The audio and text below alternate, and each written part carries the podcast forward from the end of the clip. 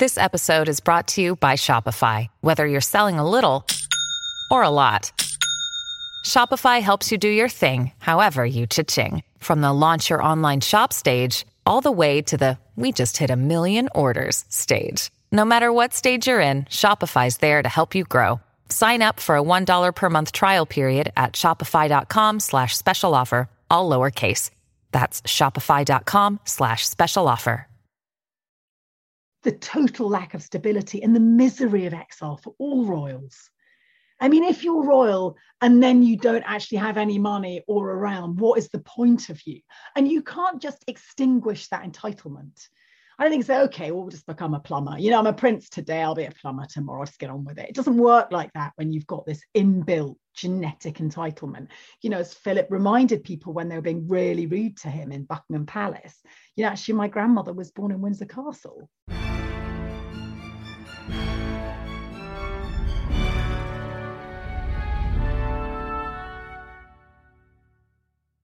Hello and welcome to this week's pod.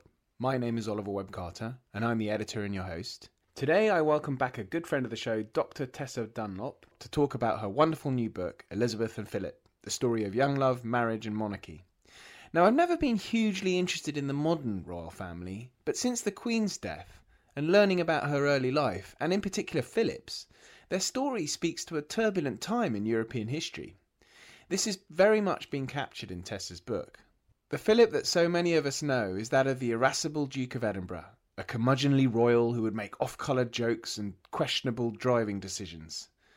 But his upbringing and youth made him a much more complicated and interesting character than that presented in the newspapers. He was born in Corfu as a member of the Greek royal family, and his four sisters married senior members of German aristocracy, and two of those seem to have been Nazi Party members. Now, this pod is going out in the middle of the recent Netflix documentary, and so inevitably Tessa and I discuss contemporary events. I've watched, or started to watch, Volume 1 of The Harry and Meghan Show, so you don't have to, and my advice is don't. But what I would say is that reading Tessa's book and our discussion today has made me realise that the background of the royal family is far more complex than the celebrity dominated news stories of today and it's one of the reasons why it made my Books of the Year list. I've put a link in the show notes for Aspects of History's Books of the Year, and of course Tessa's, and you can find her on the Twitter. Now, following on from last week, which of you picked up on the editing mishap? Well, that's been rectified, but I want to reassure you that those responsible have been fired, and so I can promise you it will never happen again. I have to own up to a misquote as well in my recent chat with Lawrence Freedman, Amma in Romania got in touch to pick me up on the line L'État, c'est which was of course said by Louis XIV, the Sun King, not Napoleon. Thank you, Amma, for pointing that out. Funnily enough, it's something Napoleon might have said, and in the movie Waterloo, starring the great Rod Steiger as the Corsican ogre, he does say a line that sounds close.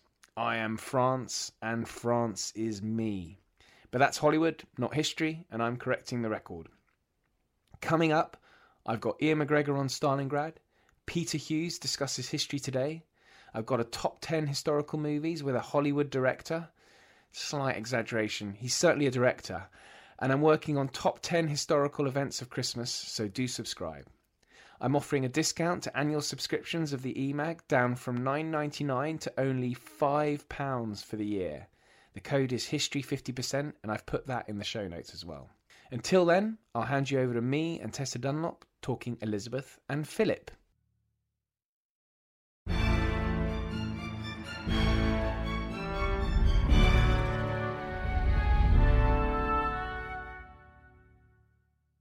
Tessa Dunlop, the Doctor. author of Elizabeth and Philip. Welcome back you're bit, you're becoming um, a bit of a, a, permanent presence here on the podcast. But this is your new book. I mean, you're churning them out. This is the second. No, no, Ollie, stop, stop. I what? mean, you know, I rely on you as a friend and also as the esteemed editor of Aspects of History magazine to always get all accreditations correct. But you never refer to a writer as churning them out. that makes it sound like garbage. no, this, this was a second book published in in uh, what two years running your Dan Jones will tell you that you have to write a book a year to make a, li- a living. Yes. that's the that's the reality. And this time it was the first time I had the honor of actually employing someone because I was close to the wind time wise. And um, I employed an extremely good postdoctorate um, uh, individual, uh, Dr. Jack Clift, who hadn't got his fellowship that he wanted, so had a month. And he dived into the newspaper archive with me at the British Library. There are many writers who never admit to ever getting any research help. But I'm so proud that I was able to engage somebody meaningfully um, in a library and pay them honestly that I'm telling everyone. and um, also he was he was brilliant. He was really good. I mean, you know, 120 pages of meticulously recorded uh, information from mainly the British tabloid press in the 1940s and 50s.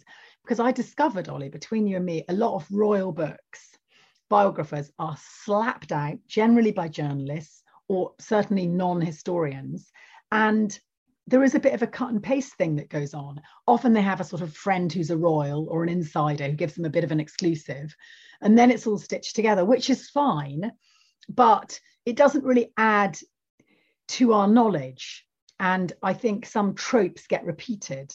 One, and I won't call out the individual, although I do call him out in my book, um, quite quite an established writer, and and certainly his biography on the Queen sold well, saying that you know really they weren't bothered by the press at all in the in the 40s and 50s. It was anodyne, you know, the, the way in which the press covered the royals, and that I discovered in relation to Elizabeth and Philip, which is the book we're talking about. Brilliant Indeed. book, by the way, much better than Giles Brandreth's The Queen. I'm no crony.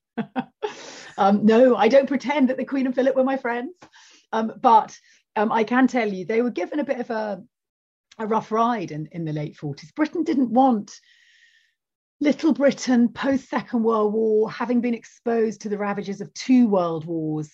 We didn't want a foreign prince marrying into our British royal family. It's so interesting how quickly that changed between the 19th century when you have global Britain, imperial Britain, um, Victoria's progeny splashed all over Europe, suddenly in two world wars, you have those progeny fighting each other, if not literally on the battlefield as ancient kings or medieval kings did, uh, certainly their countries fighting each other. And that very much changes the definition of what monarchy is.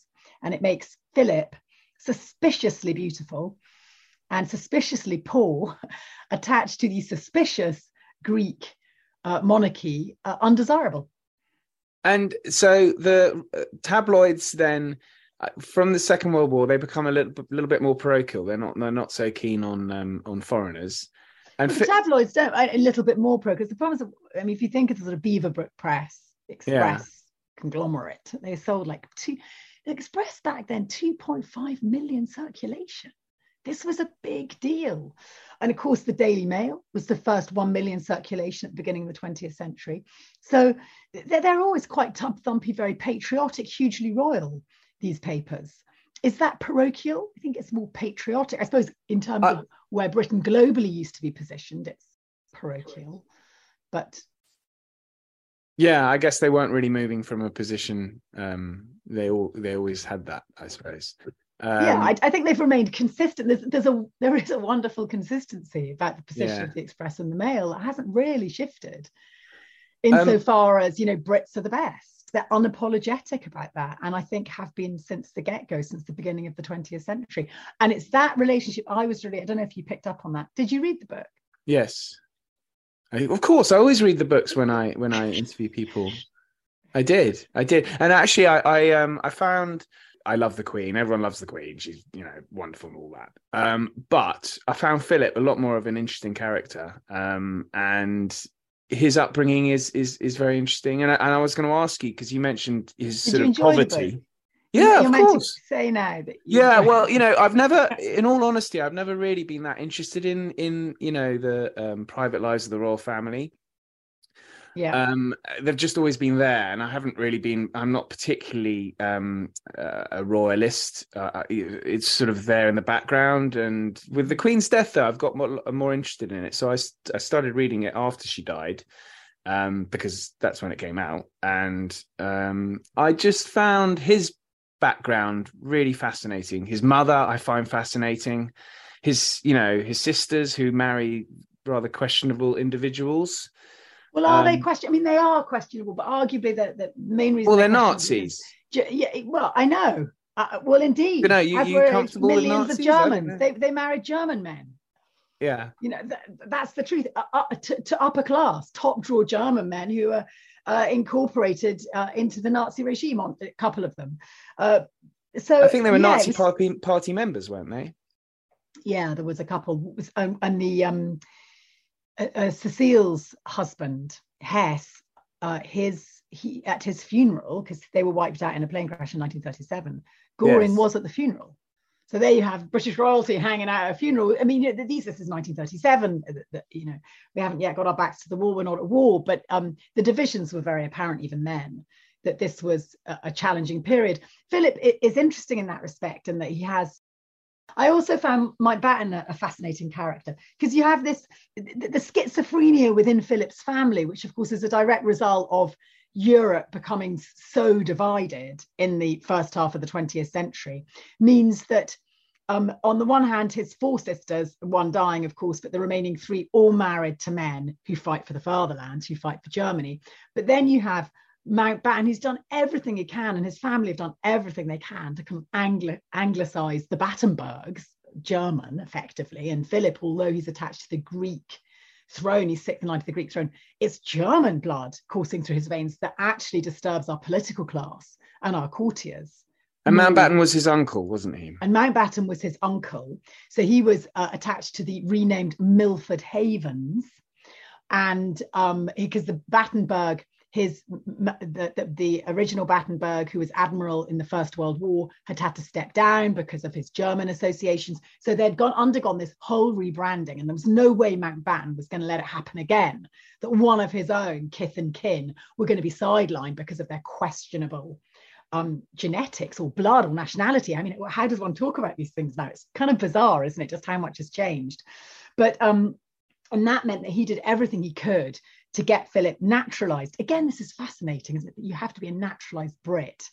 Um, I mean, uh, imagine if we'd said to Meghan Markle, you know, give up your American passport, become a Brit before you marry Harry, which is basically what happened to Philip he was homogenized into the great British system, including his faith. Of course, he was an Orthodox Greek. So it's all bells and smells and chanting, and suddenly he's straitjacketed into the Anglican church, poor bugger. How how, In fact- h- how seriously did he take the Greek Orthodox religion? Well, of course, the um, I think he wore it fairly lightly. Don't forget, he was educated predominantly, certainly the, the latter part of his education, but even indeed in his prep school was in England.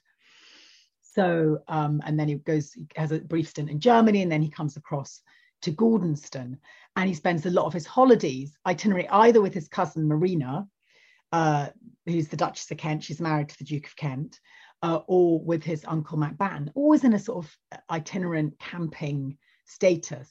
But in both families, his own, where he's the only son, the longed for son after four daughters, who comes late, arrives six or seven years after his oldest, old, youngest sister. But so he's got the revered male status in that family, and he also has a revered male status because Mountbatten never had a daughter, because Mountbatten never had a son. So there is, and I think that explains. One biographer refers to it as his penis or Prince Philip's penis or this idea that he has this very um, self-aware and heightened idea of his own masculine prowess. He's quite pleased with himself, Philip, in a conventional male way. And I think that's partially explained by his very precious status as this only boy, both in the Mountbatten family and in his own family. So he wasn't an in- insecure individual, despite his. Oh, no, um, in no way was he insecure. But I found a fascinating book um, written in the 1980s. It's out of print now, but there's a copy in the British Library. And I really did read that like as it was a page turner. And it was written by Eileen Parker, the wife of Mike Parker, who was um, a lieutenant alongside Philip in World War II. They became very good friends. And, and he was, of course, later, of course, inculcated in the scandal where he has an affair and therefore he has to step down as the private secretary. But they remained close from World War II right through to that scandal in 57 and, and in contact thereafter. But um, Parker, I was always fascinated by Eileen's story too. She's a slightly bosomy Scot, um, Eileen Parker, and she her father went to the same school that I went to in Scotland, Strathallan. Anyway, so very posh school, isn't it? not very, but it trains up Scot- Scottish rugby players. Most of the Scotland's uh, first 15 go to Strathallan now. They didn't in my day, but they do now. Anyway, the Fergusons, I'm good friends with the Fergusons' uncle. It's a very small pool, Scotland. Anyway, Eileen marries Mike Parker, best friends of Philip in World War II. So sees and gets to know Philip before he becomes prince and, and, and associated with Elizabeth. And she said he, he was very aware of his special status and used to sign himself always Prince Philip of Greece. There was no doubting that. And, and that was the other thing that's, I think you'll agree, Ollie, special about my book, as you're not going to say, I'm just putting those words into your mouth, my friend. Um, yeah, that, it is special. That, it is special that my my old women that I've worked with in all my other books gave me wonderful insights into either personally into uh, Prince Philip and, and Elizabeth, the stories associated with them in the war, or alternatively, um, insights into what it was like to, to, date and get married at that time. And Pamela, who was a Bletchley girl, who um, I always adored, she always told me stories of Prince Philip of Greece because she was at Bletchley Park, in fact, was the boss of Osla Benning, who was Prince Philip's girlfriend, very famously. And if you look at pictures of Osla and, and Philip, she was on a par with him aesthetically. They were extraordinarily good looking in their youth. I mean, he, he was like a Hans Andersen fairy tale character, Philip. He was very, very good looking and had a thatch of blonde hair and a really good figure and was hugely self-possessed and a Greek prince, you know, who wouldn't want to have a quick snog?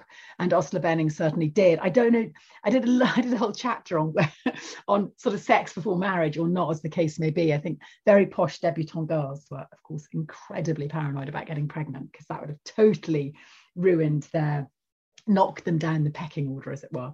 So I'm not sure he'd have probably got his end away with dear Osla, but they certainly were very attached to each other. And and and and for both, I think the relationship was impactful um, and, and and and significant even later on in their lives. You know, he was her the godfather to one of her children, and um, he, he was the first man she fell in love with.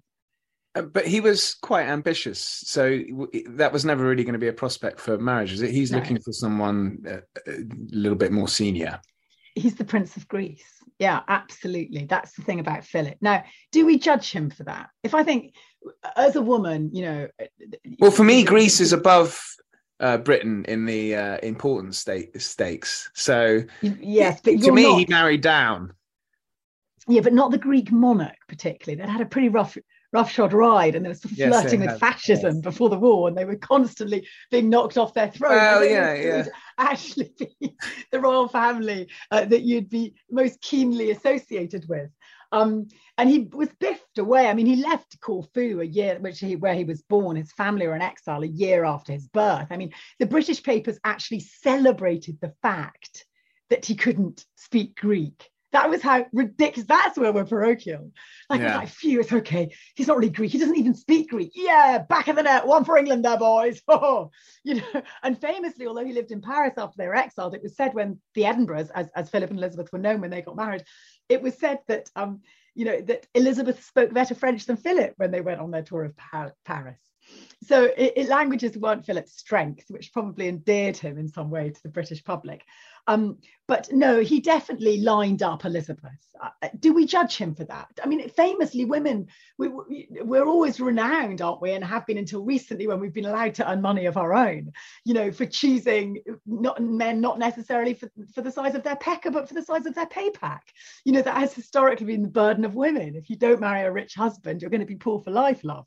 So Philip, if he didn't marry into, into a family that had a realm, he was going to be forever in an, an exile prince, irrespective of whether he progressed in the navy. So I take my hat off for him for having foresight uh, and for conveniently having a third cousin who was buxom and uh, dutifully attractive, I think is how we could sum up Elizabeth. And I think we know that that he was trying to secure his future or future proofing, if you like, quite early in the war because he was sending letters to Elizabeth, I think as early as 1941. Certainly his cousin Alexandra, the ex-queen of Yugoslavia, was like, why are you writing to Elizabeth? She's like a baby. She's like 14. So mm. I think hmm. it must have been 1940, therefore. Um, and he was like, oh, you know, she's my cousin. Da, da, da. Oh, yeah, really, Philip? How many other third cousins are you writing to? Are, are you just securing Christmas at Windsor, which I, am I'm, I'm sure um, he, he was trying to do, but you wouldn't go through a 14 year old to secure your place at the Windsor Christmas table, would you? You'd, you'd go through our, you'd go through cousin Marina or, or Uncle Mountbatten. Anyway, the point is that, that it was being. He's playing a long game there, isn't he? Yeah, he's playing a long game yeah, and he could afford to as a young man of about 20. All he had to do really was survive the war and be allowed to fight for Britain, which he was allowed to from 1940, joins the Navy. He then gets fully engaged in the war after Greece, of course, are implicated and the Germans take over Greece. And, and he has a, a pretty respectful war. He's mentioned in dispatches. He fights in the Pacific and in the Mediterranean. I don't know, you know, it, it, if it didn't swing it for some in Britain, his war service, uh, I think it helped. And certainly latterly, when the great generation emerged, this idea of the generation who fought for freedom, Philip was absolutely front and center. We saw that when he died.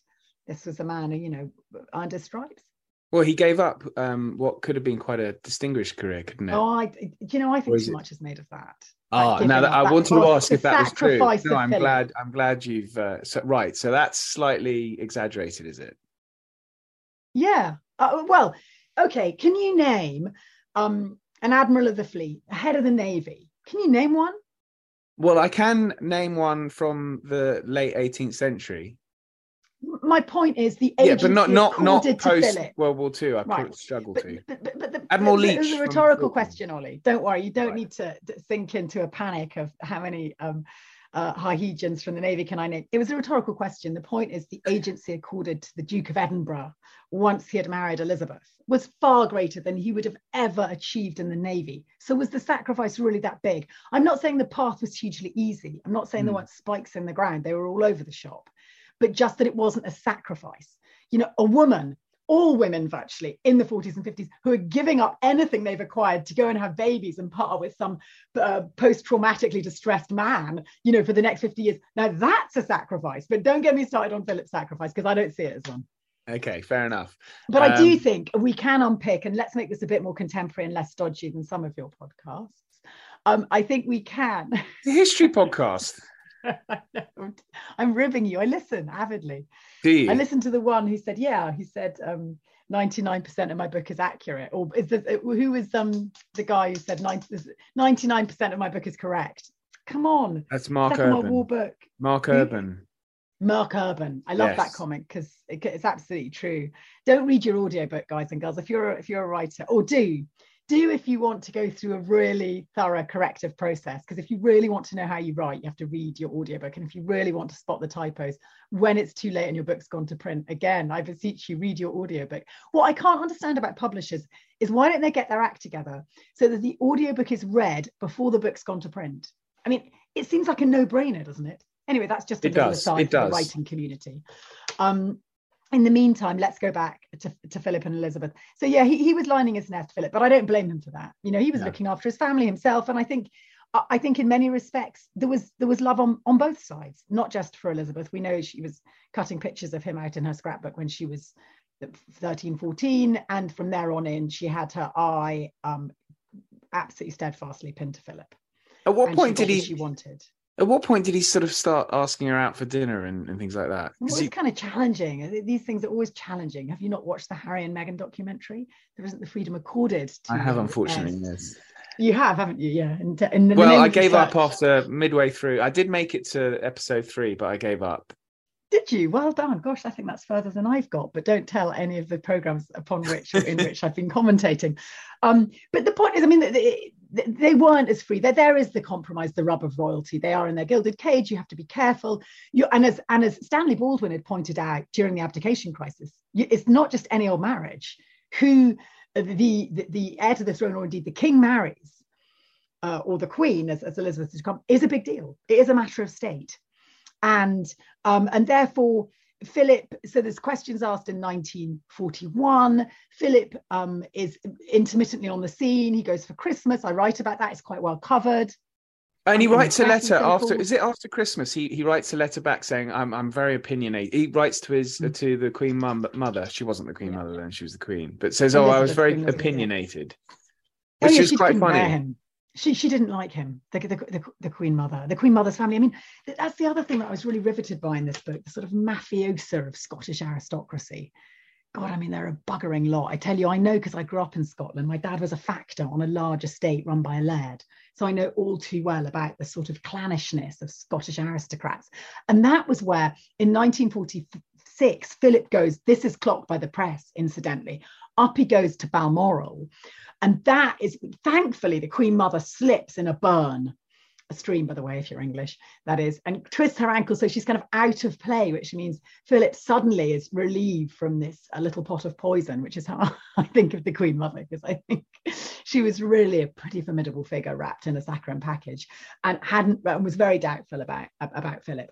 And uh, the, the king was is softer. He's worried about Elizabeth being too young. He's aware, and I was very aware, having written the Army Girls and knowing that Elizabeth had such a restricted war, locked up in Windsor Castle having this very brief period in service when she couldn't even stay in the barracks and hang out with the prostitutes and lesbians.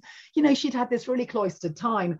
And so uh, his her father was rightly worried that, you know, Philip the be all and end all. And, and, and all sorts of courtiers were saying, you know, he's vulgar, he's German. And, and one actually writes, you know, and he's unlikely to be faithful. So there were, there were serious concerns. But by that summer of 46, it's been mooted and the king, of course, has to give his seal of approval if um, the heir to the throne's under 25. And he kind of signs it off, but it's not public. So he sort of says to Elizabeth and Philip, yeah, look, okay, but slowly, slowly. And then pr- promptly announces this uh, first ever tour to South Africa or Southern Africa, as it was then, um, without Philip, of course, and without any announcement in the press. In fact, there's another denial. There's about seven denials in the press. There's another denial when the family, that us for the firm, go to South Africa, that there's any chance of a marriage, which is hurtful for Elizabeth. She doesn't really, this is her first time out of Britain. She doesn't leave Britain until she's 20. Um, to go because of the war, of course, to go on this tour, and, and she doesn't enjoy it as she should have done because she she wants to sew things up, get a man in the bag. He's a good looking bloke. You don't want him swanning around on his own for too long for crying out loud. By this stage, of course, the war's over. He's back. I think he's in Wiltshire somewhere.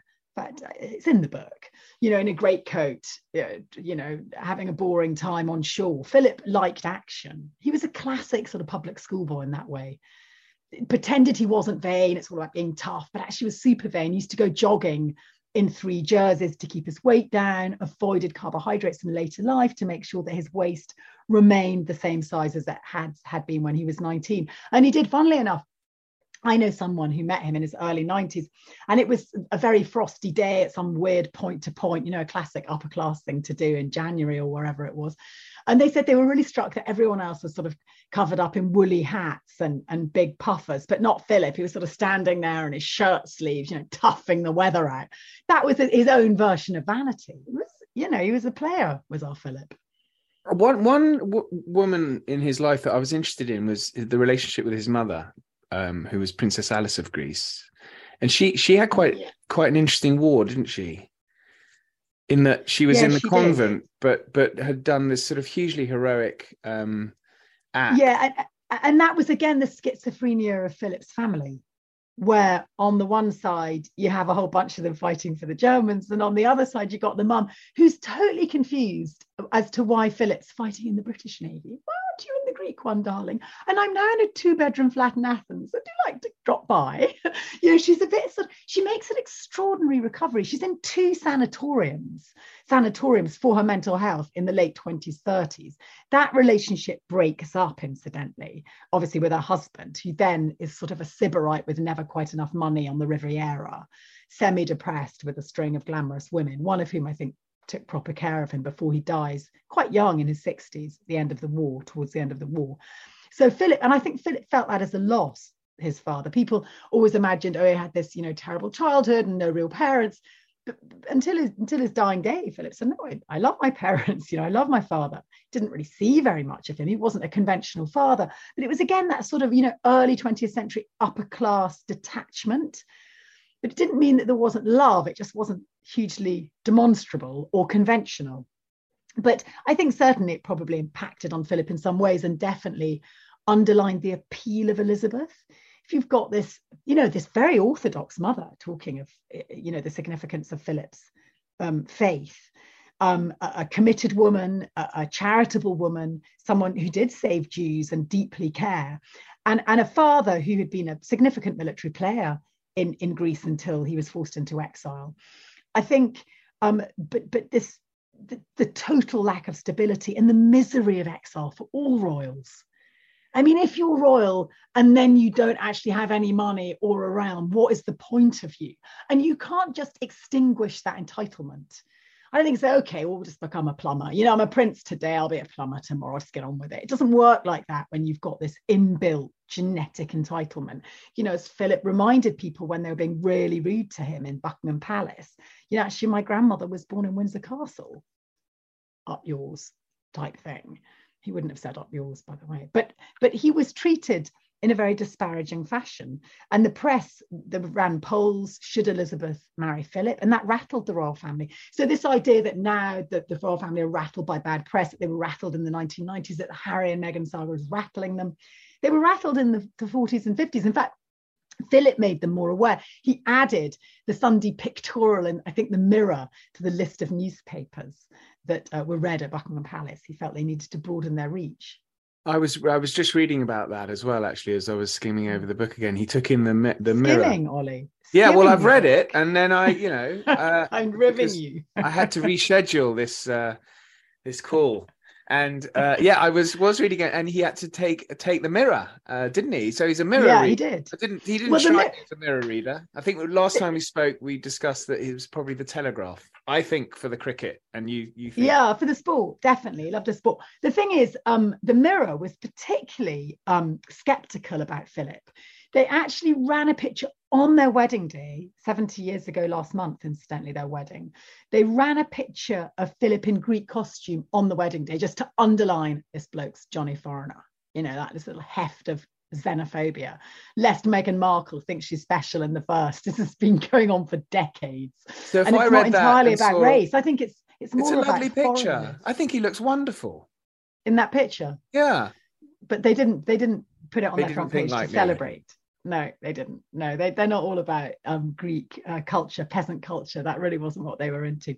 But I think, in terms of the broader picture, did Elizabeth, I think Elizabeth married well in many respects. She married the man she loved. And I think we've seen recently how very difficult that is. I mean, Harry's just made the point in his Netflix docu soap, hasn't he?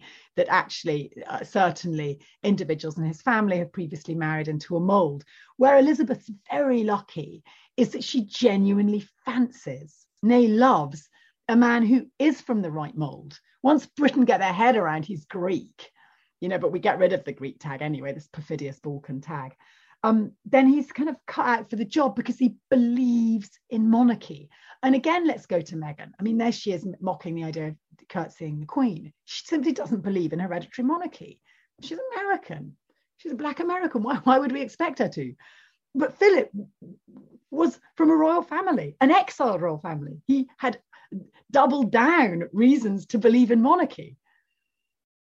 Well, I think I, I, I, don't think the Queen was particularly put out by that. Do you think that the Queen was inf- affected by the whole Harry and Meghan thing? Because um, she's seen, but she's seen abdication, the war, uh, her father dying very young, um, there have been I, lot more think... important things that have happened than the someone who's seventh or eighth in the line of the throne now. In, indeed, I don't think uh, that she will have worried about it long term rocking the monarchy. Uh, I, I, think she knew that you just have to weather these storms because she had experienced enough of them. But I think she would have been sad about the breakdown of interfamily relations. I think any grandmother would. I mean, that's just on a human level, and we know that. It's kind of sad, isn't it?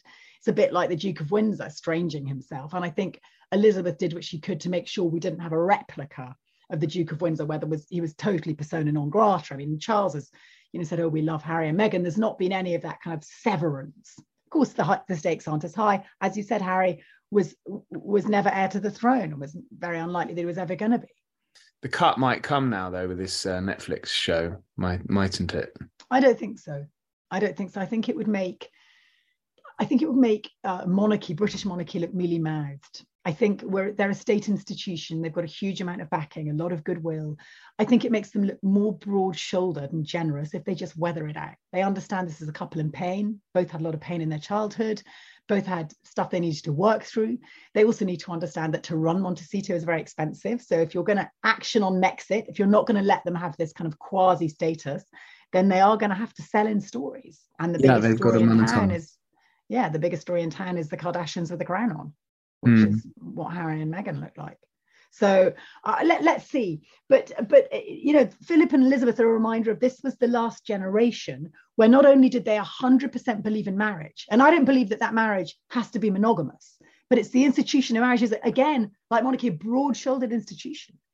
It can incorporate all sorts of wrongdoing, even infidelity, especially from that class and generation but it's about enduring. It's about the front foot. It's about the facade in many respects. Monarch, and then over marriage, and more important than marriage, and one of the reasons why marriage is important is for, in the service of monarchy. And, and both Elizabeth and Philip believe in marriage, and they believe because they believe ultimately in monarchy and they know it helps preserve the monarchy. And I, having worked with a lot of their generation, that runs through all of them. It's like the center of a stick of rock, a belief in monarchy and a belief in marriage. In a way that our generation, we're more flexible. Are we more intolerant? We're certainly more transitory. There's less permanence. We don't believe in monarchy and marriage in the same way. And, and Charles's generation don't. Half of them got divorced, including Charles. He's a different kind of king and and actually it doesn't matter how much future proofing we did during the death of the queen. I say this in the book you know i think i can't remember what i say in a book and what i say on a tv channel but anyway the point is that uh, charles is overseeing a much more divided britain. When when the queen comes to the throne with philip behind her there's no question that there might be an independent scotland or an independent northern ireland. The, the polling ratings for charles in scotland and wales are less than 50% often. We don't talk about that in england but it's true the real success of monarchy, interestingly, is in England. Well, in Northern Ireland recently, a poll has just come out that shows um, the support for the union is much higher than was originally anticipated. So I think at least in, for the king. Uh, it's not. No, it wasn't. It was more for the union rather than. Right. I'm talking about the actually Charles's ratings in Wales and Scotland, the monarchy's ratings, right? And not as high as we imagine them to be. Interesting and yet, interestingly, the SNP have made it very clear they'd keep the monarchy. But uh, and what is as a, as a whole? How, how what's the sort of support for monarchy now? Because I would have thought in the wake of the Queen's uh, death, it's it's, it's about it's just over fifty percent those who are positive or very positive, which leaves a, a lot of people. Oh, I would have thought it'd be higher. That's not high. No, that's not as high not. as I thought it was. It's not. But remember, the coverage of um, the Queen's death told half the narrative because we were remembering her, we were respecting her, we were revering her. It was reverential, the coverage. By definition, we didn't tap into the ambivalent or anti 45%. So uh, most people would agree that the Queen had a very successful reign, but is it yeah. successful if only just over half the country is in support? I mean, you know, if it was a successful reign, well, should, well, it, should it be much higher? In my book, I, I argue that her real success is the, the of family monarchy that Philip and Elizabeth were, were the pin-ups for. You know, they were no longer politically powerful. They were there was no this was the post-war era, and here they are as this family monarchy, both in Britain peddled as such, and and also in the Commonwealth on their big tour and so forth in in the early 50s. Now, you could argue, well, family monarchy came crashing down, didn't it? What was the Margaret divorces, and then three of the siblings divorce, three of the children divorce. So, is she successful? Her and Philip were successful. Was it possible for that model of marriage and that idea, that inflexible idea of, of, of marriage and monarchy, to, to continue into this more flexible era? She as an individual was hugely successful and we know that and became so impressive because she was so old. Ditto philip. There was certainly a fondness for philip. I mean, there was a bit of a pushback when he died that was too much coverage and stuff. But i think most of us thought okay he's a bit loudmouth but we're fond of him and he served in a way that is of their generation. Do we you know th- th- no longer is our consort ever going to un- oh, you can't say they won't have fought in a world war, but there isn't those unifying forms. Great Britain isn't such a unifying brand. You didn't we, we didn't have the baptism of fire that was the Second World War. It's much it's a much harder gig for Charles and going forward for William. And also the British establishment, whether it's the press, the press, the fourth estate, or our monarchy, is under attack in a way that people didn't envisage. Netflix, for instance, this whole hoo-ha with Harry and Meghan, then they're not under the auspices of Ofcom. Yeah, they're not bound, but yeah, any inaccuracies they don't have to correct, yeah. do they? Yeah, and it, and it, the, the problem with is with I think with the monarchy, and this is one of the other things that I was very struck by writing the book was the relationship between the conservative press and monarchy, and that one depends on the other. And that means that I think sometimes the monarchy hasn't been sufficiently scrutinized in the right way. Why don't they employ more ethnic minority people in, say, Buckingham Palace, in a, in a city that's nearly half ethnic minority? Why not? Give me the answer for that. I think the Queen genuinely believes in the Commonwealth. Well, I think I the Commonwealth gives it gives them a great opportunity to do that, doesn't it? Which I don't think they've used properly. Mm. And yet, and yet, Philip and Elizabeth were huge champions. But remember, the problem with monarchs who live for a very long time is your CEO is quite old-fashioned. The whole system was creaking because she was 96. You know, new broom. And then the king's now so old. Where's the new broom going to come from? He's 74 there's there's there's problems, but I think this high point, this extraordinary high point, and it was a, in in many respects, and Philip presented this the soap opera story, the love story. Very good looking Elizabeth and Philip, peaches and cream, super young, wonderful coronation, a, a feminine figure supported by her very handsome war hero husband. We're not going to see the like of that again. That's, I think, where the outpouring came in September. And writing about them was it was like time travel. It was hard to believe this spanned one life. It's it, it they are very touching. Yes. Are you just trying to finish the podcast there? Well, no, because I, I know we're we're limited on time. We have you enjoyed this podcast, Ollie? Of course. Is it more feminine? Is it taking you outside of your comfort zone? Well, I spoke to Leanda de Lisle last week, which was very good, all about Henrietta Maria. There's plenty of female in, uh, input into this podcast. Did I, um, did I sound a little bit defensive there? You did, yeah. You sounded a bit like a member of the royal household saying no racists here. Moving on, moving along. Yes. Are you a relation of Lady Susie Hussey? Um, so, or is that too close to the bone? Um, anyway, no relation whatsoever. Thank you for talking to me. And um, thank you for coming on. Uh, and and the book Elizabeth and Philip, fantastic book. Um, really, it was actually one of your editorial picks. You might want to tell your. It was. It was one of my books of the year. I found the story on um, uh, the, the, in particular Philip. I find Philip uh, quite an interesting character. Uh, his upbringing, it's the Greek thing as well, always gets me. But um, uh, yeah. an interesting individual.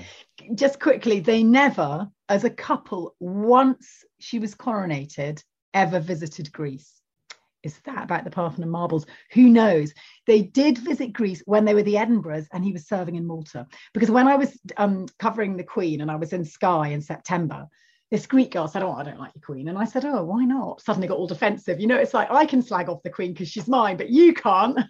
and I said, Oh, why not? And um, they said she never visited Greece. And I said, I think you'll find actually she did. I think it was the late 1940s or 1950. Well done. Visited, and, and she was totally gobsmacked. She Googled it. She was like, oh my goodness, you actually know what you're talking about. Goes back to what I say about royal experts, in inverted commas. Anyway, on that note, uh, all my love, thank you very much for according the book some uh, attention. It's been uh, a little bit overshadowed by Giles Brandreth, who professes to be a friend of Philip and Elizabeth. But I think one can't always write the most honest biography if one is a friend.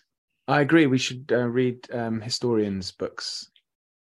Indeed. On Thank that you. note, happy Christmas. As I mentioned at the start, do have a look at aspects of history's books of the year. Link in the show notes, including, of course, Tessa's. We've got plenty of authors in there, including many friends of the show giving their recommendations. More great history is coming up, including bonus specials and episodes to tide you over until the new year. In January, for the anniversary, we'll be talking about the trial and execution of Charles I. In the meantime, thank you and good night.